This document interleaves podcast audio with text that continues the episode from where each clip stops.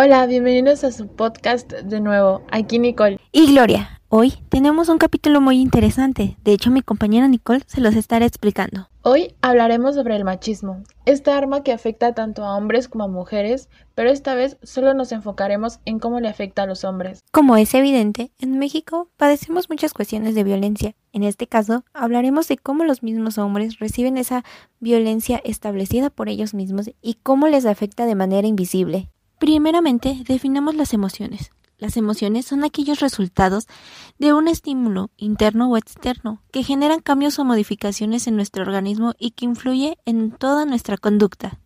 Ahora bien, en nuestra sociedad patriarcal, las emociones y sentimientos como la violencia, la agresión, la fuerza, la ira, se han considerado legítimas para ser expresadas por un varón.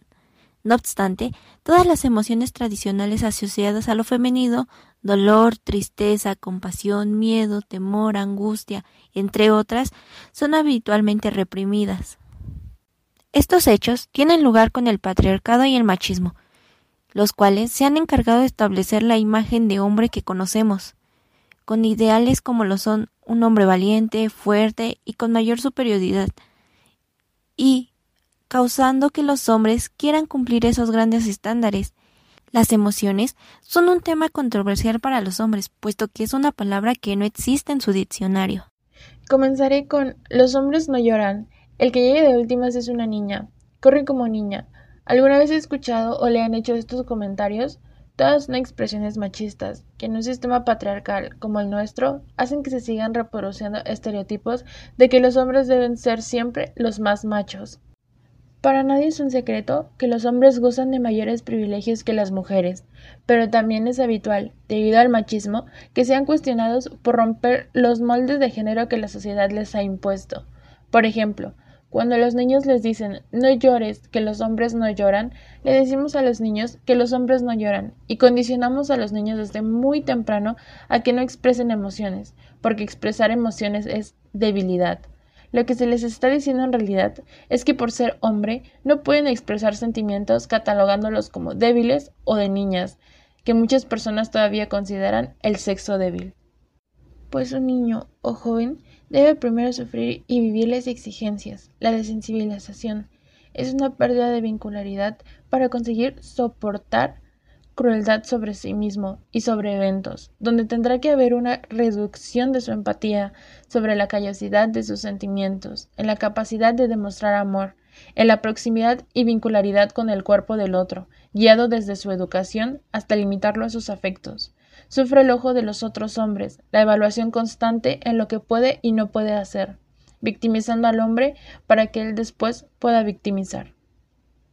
Una grave consecuencia de los estereotipos de género es que los hombres son menos propensos a admitir su vulnerabilidad y tratar de sus emociones, lo que puede ser una de las grandes causas que conlleva a que más hombres cometan suicidio que las mujeres.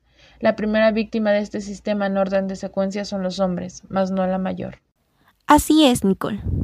Es muy complejo y difícil modificar las prácticas de relación de dominación que está inscrito en los procesos de percepción del mundo, en las creencias, en la estructura que modelan la dominación como parte de las instituciones, la familia, la escuela, las redes sociales, la diversión, el humor, entre otras.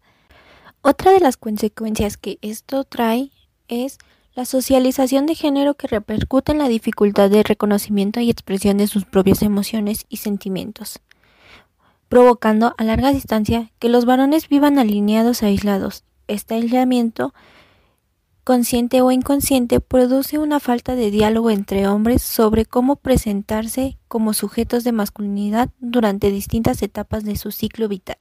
Negar la expresión de emociones y de necesidades diversas como el autocuidado, la compasión, el perdón, entre otras, conlleva sufrimiento, que no es posible manifestarlo porque sería signo de debilidad, feminización, generando temor que se expresa como homofobia.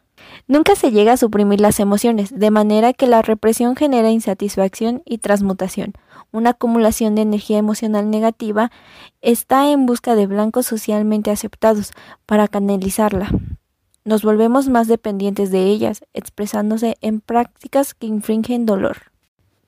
Para concluir este episodio, podemos decir que tanto hombres como mujeres debemos de romper estos estereotipos que nos han implementado. Fomentemos la empatía para estar en contacto abierto con otras personas, siendo receptivos, respetando y valorando las diferencias, mostrándonos dispuestos a desaprender patrones de conducta machista en este caso, es importante de igual manera reconocer las emociones, sentirlas y no negarlas, sobre todo canalizarlas de buena manera como en actividades que nos gusten o cosas que queramos hacer para que éstas no tengan un impacto y perjudiquen a otros. Gracias por sintonizarnos. Este fue un episodio más de Manual de Psicología. Esperamos que puedan seguirnos escuchando a futuro.